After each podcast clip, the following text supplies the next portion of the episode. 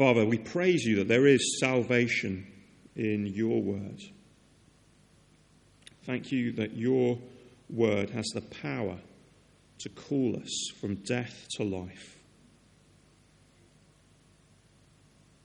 Thank you that in Jesus we find life that frees us from sin and judgment that we rightly deserve from you, and gives us new life and hope and joy. Whatever our present circumstances, as we wait patiently for Jesus to return and the new heavens and the new earth. Please, would you, by your word, encourage us this morning to hold on to Jesus, to trust in him. We pray in his name. Amen. So, page 13, Genesis chapter 12, and we're reading verses 10 to 20. Now, there was a famine in the land, and Abram went down to Egypt to live there for a while because the famine was severe. As he was about to enter Egypt, he said to his wife Sarai, I know what a beautiful woman you are. When the Egyptians see you, they will say, This is his wife. Then they will kill me, but they'll let you live. Say you are my sister so that I will be treated well for your sake, and my life will be spared because of you. When Abram came to Egypt, the Egyptians saw that she was a very beautiful woman. And when Pharaoh's officials saw her, they praised her to Pharaoh, and she was taken into his palace he treated Abram well for her sake, and Abram acquired sheep and cattle, male and female donkeys, men servants and maid servants, and camels. But the Lord inflicted serious diseases on Pharaoh and his household because of Abram's wife Sarai. So Pharaoh summoned Abram. What have you done to me? He said. Why didn't you tell me she was your wife?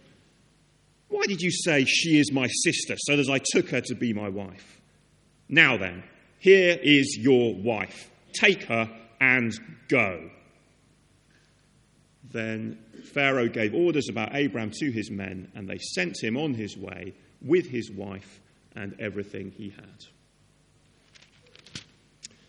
Well, nations are defined by the stories that they tell about themselves. We are from many nations here at St. John's, which is wonderful. No doubt we will be able to think of the stories that are told about the history of our nations that explain and define that nation today. For those of us who are British, it really depends how far back you want to go, but if we think about the 20th century, the last sort of 100 years or so, the stories we might tell uh, might centre on the, maybe on the two world wars, and there would be sort of tales of bravery and heroism standing up against those who invade other people's countries. Never mind our slightly less positive history on that front in the previous few hundred years. If you're English specifically, somewhere in your consciousness might also be the year 1966. The last time, the only time, that the nation who invented football won the World Cup. Now, this, you understand, was many years before I was born. But it is interesting how these stories get linked together in various ways.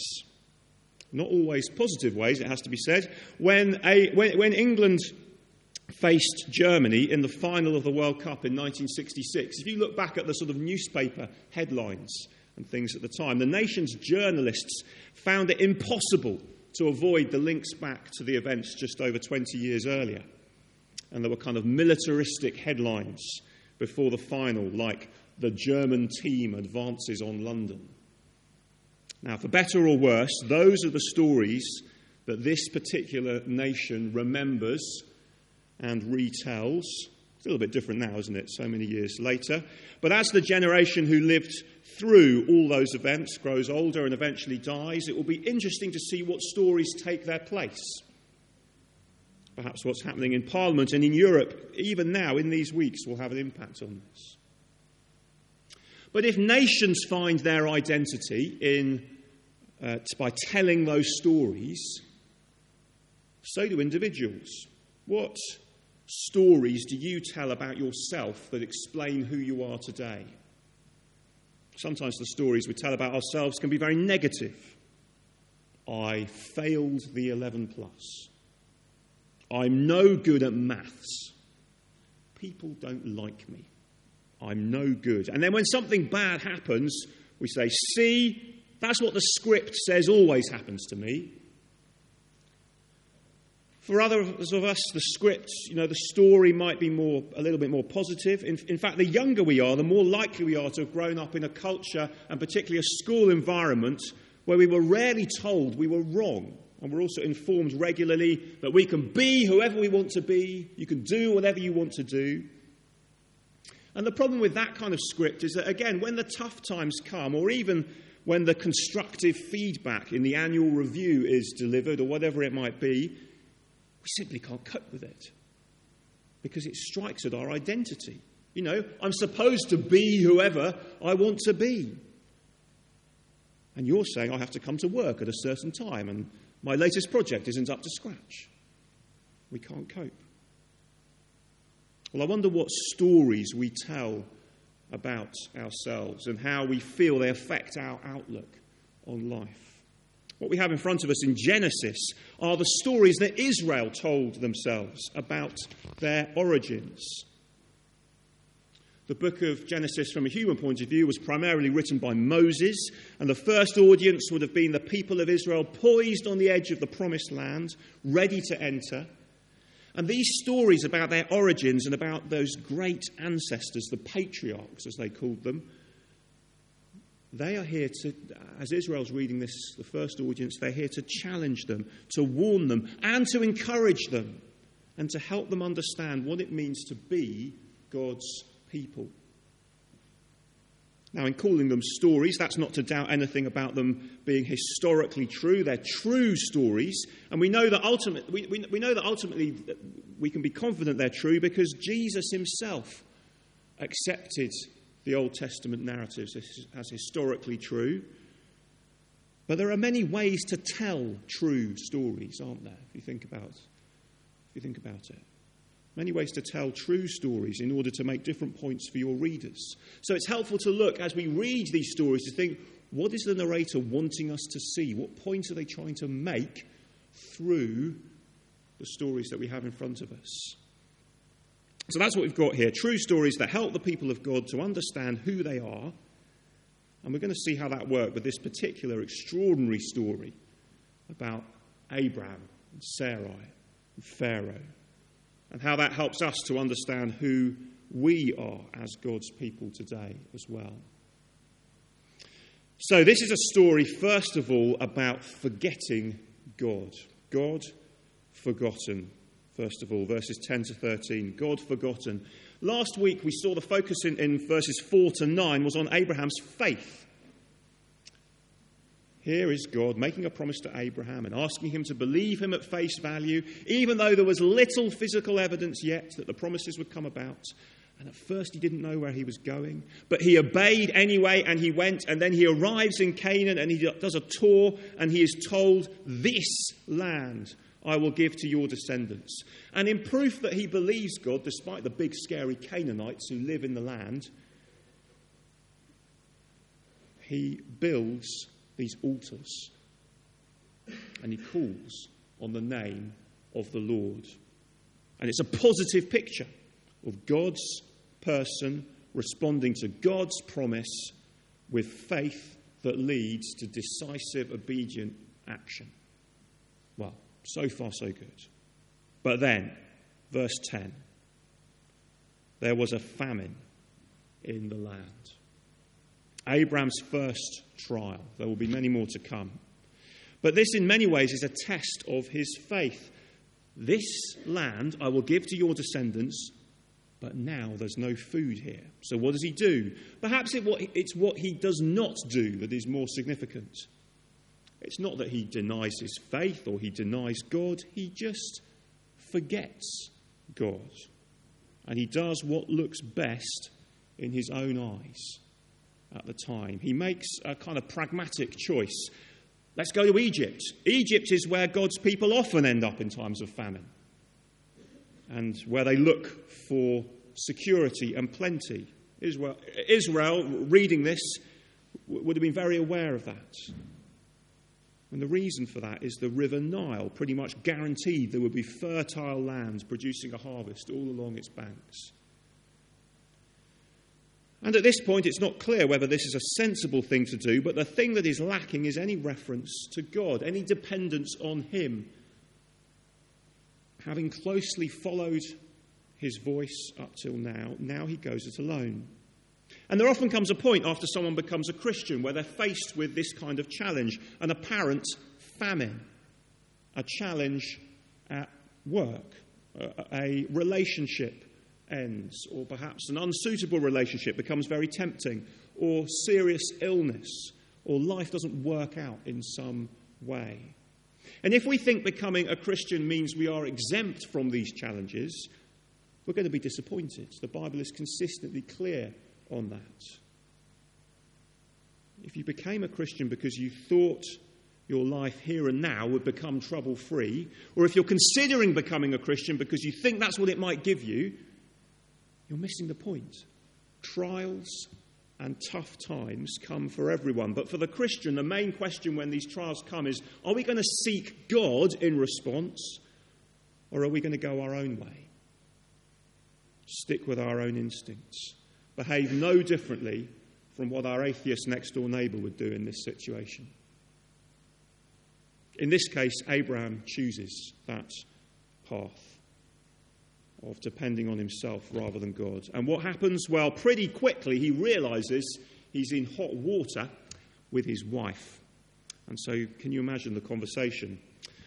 Uh, right, darling, I've, I've just been thinking this, this plan to go to Egypt, there's a very slight issue with the fact that you are amazingly beautiful. And, and frankly, I'm worried that you're so beautiful that I'm going to get killed.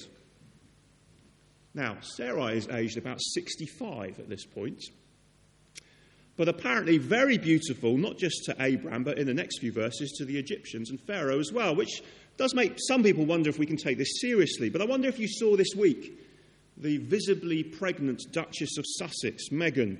Uh, she visited a, a charity somewhere near here in North London. And a lady who appeared to be from an African Caribbean background said to her with a big, warm smile on her face, God bless you. You are a fat lady. Now, the media didn't know what to make of this. As uh, Meghan laughed very graciously and sort of said, Yeah, thank you very much, and moved on. But it was actually it was quickly pointed out telling someone they are fat is a compliment in many African and Caribbean cultures. And it's a different view, isn't it, of beauty from the mainstream Western obsession with size zero and so on. So, however we may define beauty today, Abraham said she was beautiful. The Egyptian said she was beautiful. Pharaoh said she was beautiful. That is what she was. She was beautiful. So Abraham says, Let's say you're my sister.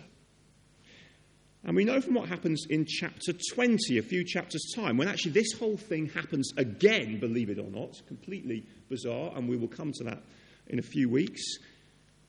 But there it is made clear Sarai actually really was Abraham's sister, well, his half sister, the daughter of his father, but not of his mother.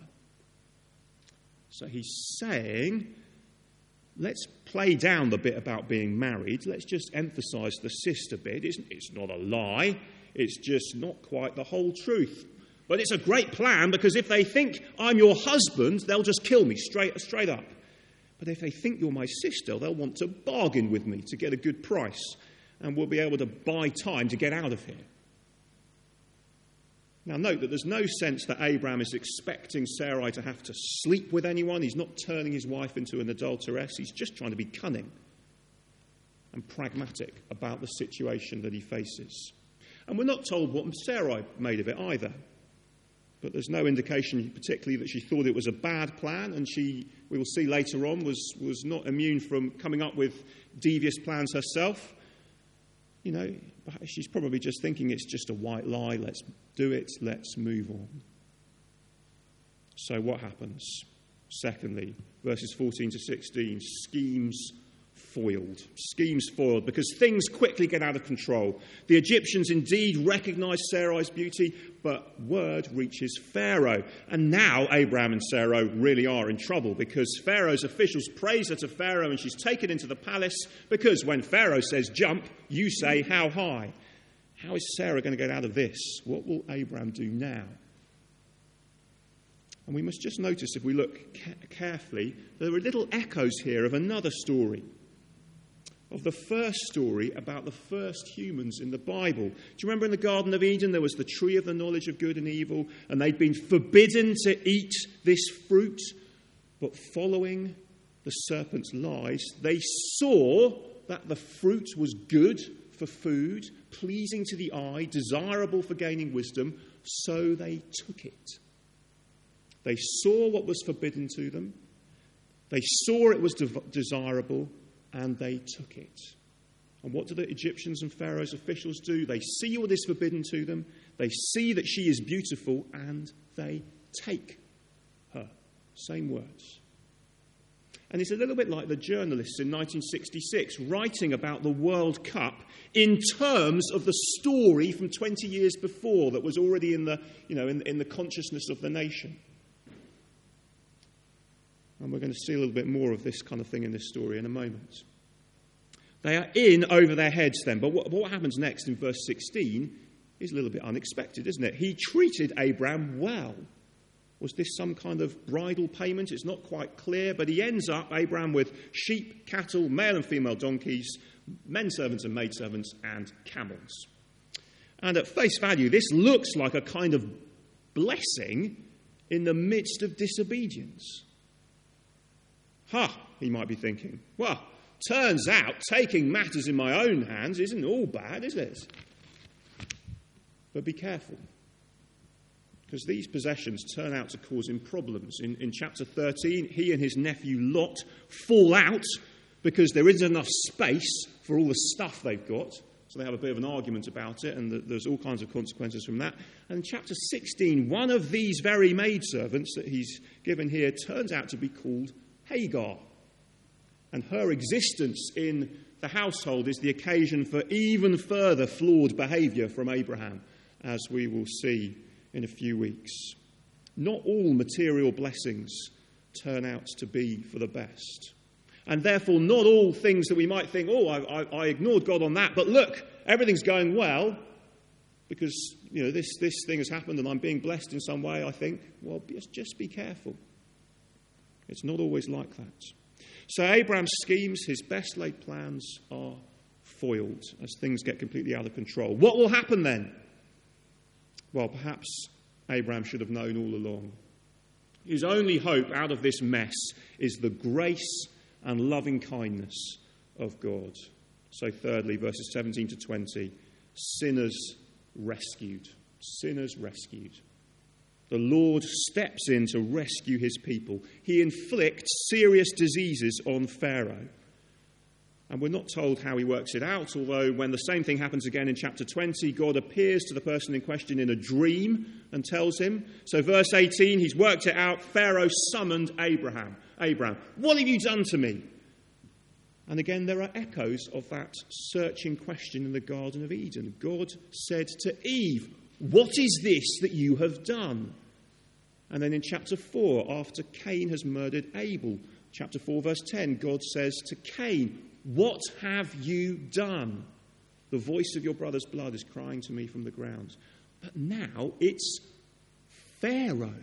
Pharaoh, of all people, what have you done to me? Why didn't you tell me she was your wife? Now, Egyptians had the same view of adultery as the Israelites later did. And, and more than that, Pharaoh has, has had an encounter with the God of Abraham. He, he, he may be the king of Egypt, but he fears the God of the universe because of what he's done. But although he did it unknowingly. So he, he wants to just get him out of there. So, so, so Abraham, he says, Why did you say she is my sister so that I took her to be my wife? And then his anger boils over into four final abrupt words in the original language Here, wife, take, go. And in the face of all that, Abraham has nothing to say, which is an admission of guilt in itself. And Pharaoh gives orders to his men. It's actually a very lenient response, isn't it? You might expect Pharaoh to do exactly what Abraham feared at the start. What was that? Well, he expected, once it was worked out that Sarah was his husband, he expected to be killed.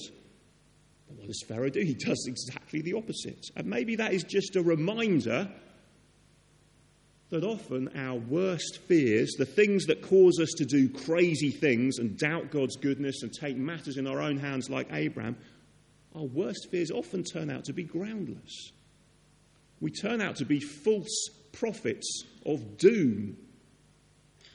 And those false prophecies we make about the future take us down all kinds of rabbit warrens and problems in our lives, which, had we just trusted God in the first place, would never have come about. Pharaoh knows what Abraham has forgotten.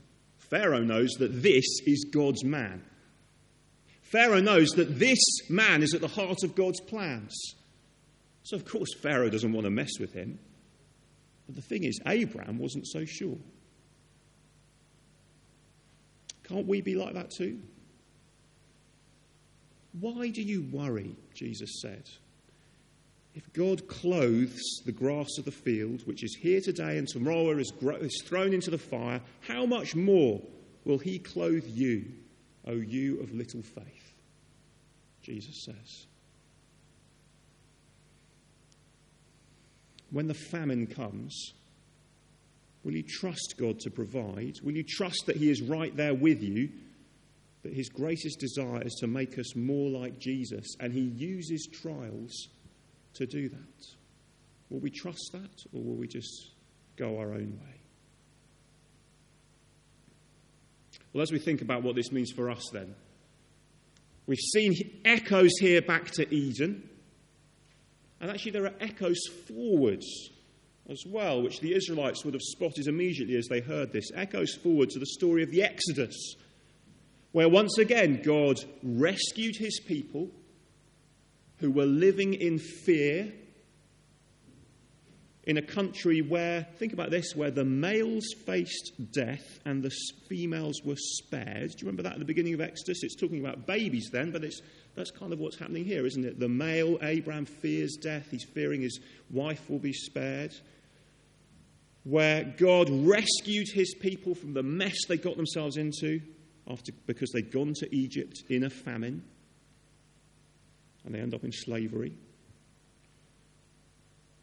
The story where God's means of that rescue was with plagues. There's a plague on Pharaoh's household. Where finally, after suffering the effects of the final plague, the Pharaoh of that time summons Moses and says, What does he say? Take your people and go. And those people what do they do? They plunder the Egyptians. And they, they leave Egypt, taking with them articles of silver and gold and clothing. There are so many parallels. Do you see both backwards to Eden, forwards to Exodus? And they remind us of two stories that we need to know about ourselves as human beings. See, so many of the stories we tell ourselves, as we thought about at the beginning, so many of those stories are lies, or they're distorted, or they're only half the truth.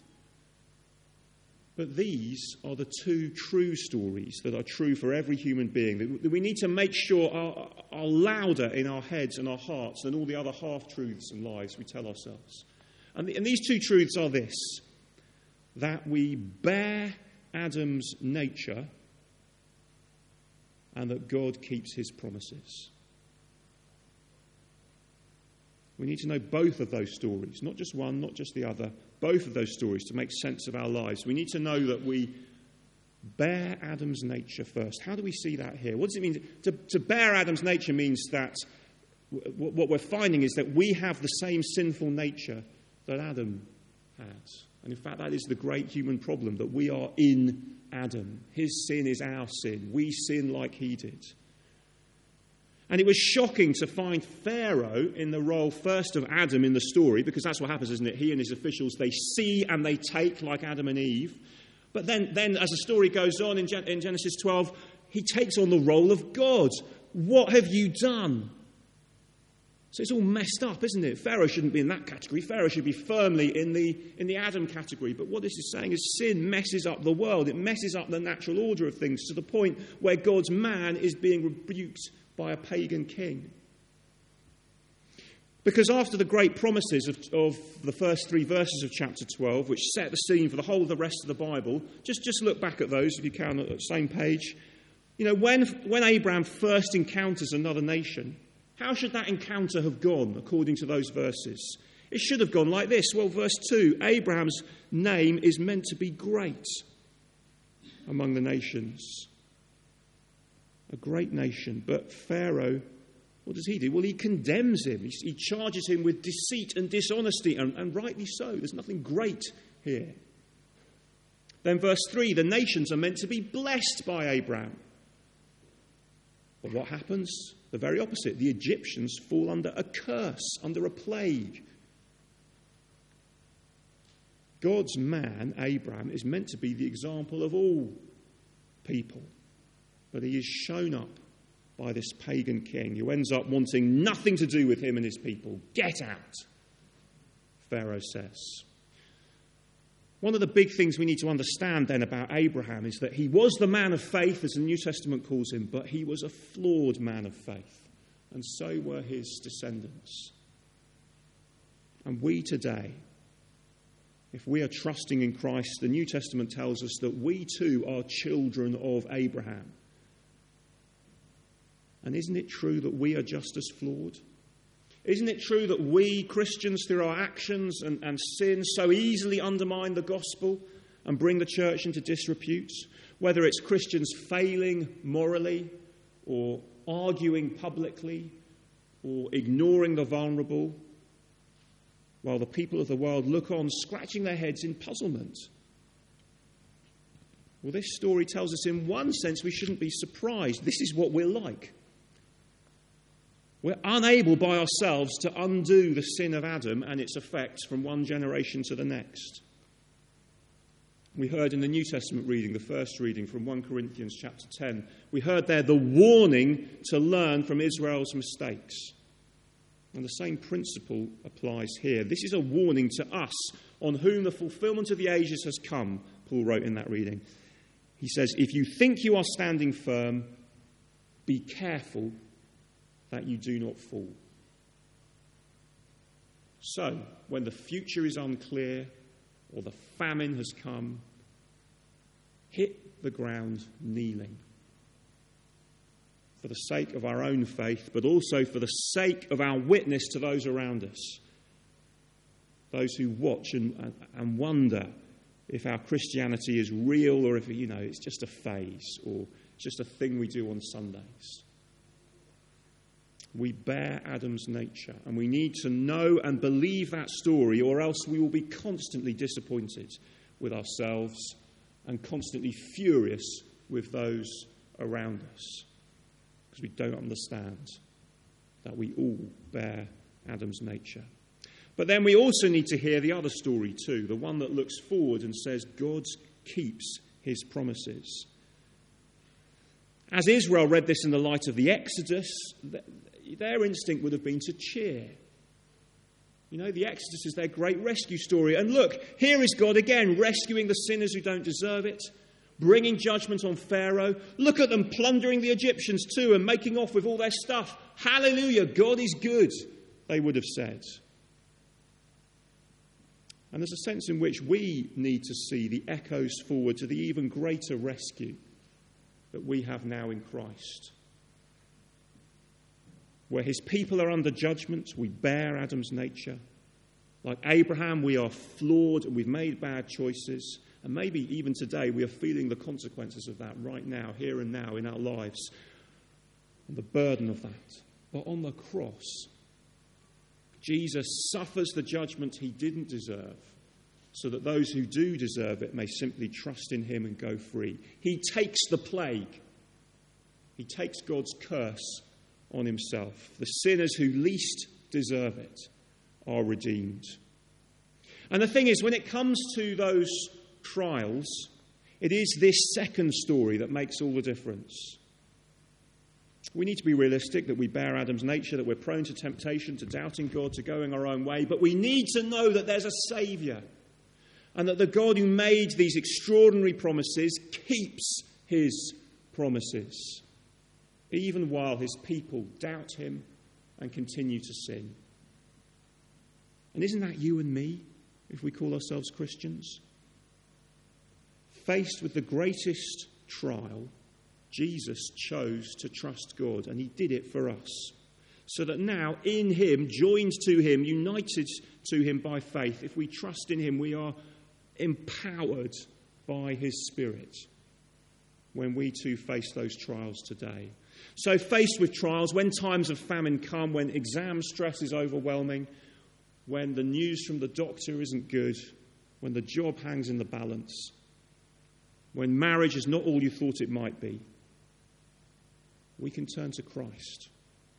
We can depend on Him in our weakness and our frailty, and we can know that He promises to use us despite our sin. He promises to empower us to fight on and persevere until He returns.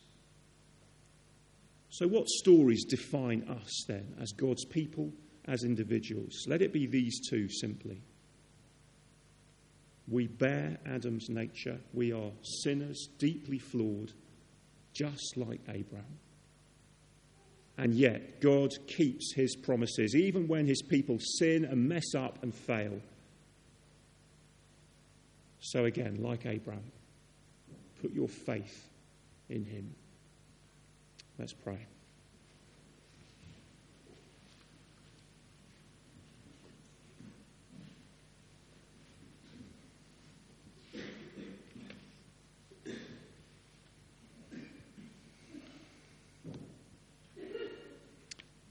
Father, this account in your word moves us to be horrified again at our sin, but to marvel at our Saviour. We know ourselves to be flawed, even in our faithfulness, even in our attempts to be faithful. We know ourselves, even this week, to have done things that do not express that trust in you. We are flawed. We bear Adam's nature.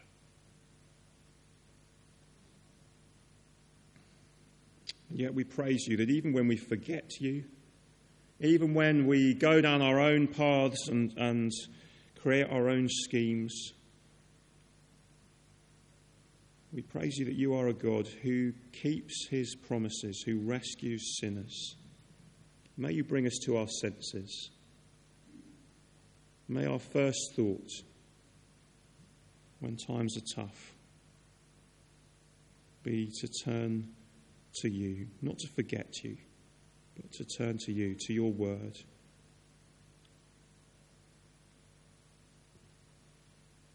So that, united to Jesus who died for us, we may face temptation and trial not in our own strength, not with our own schemes, but in reliance on you, empowered by your Holy Spirit, changing us daily through those trials to make us more like Jesus as we wait for him to return. Father, if there's anyone here who's yet to do that, to trust in your Son, Please, would you show them who Jesus is, what kind of God you are, that you are a God we can trust with our whole lives. We pray in Jesus' name. Amen.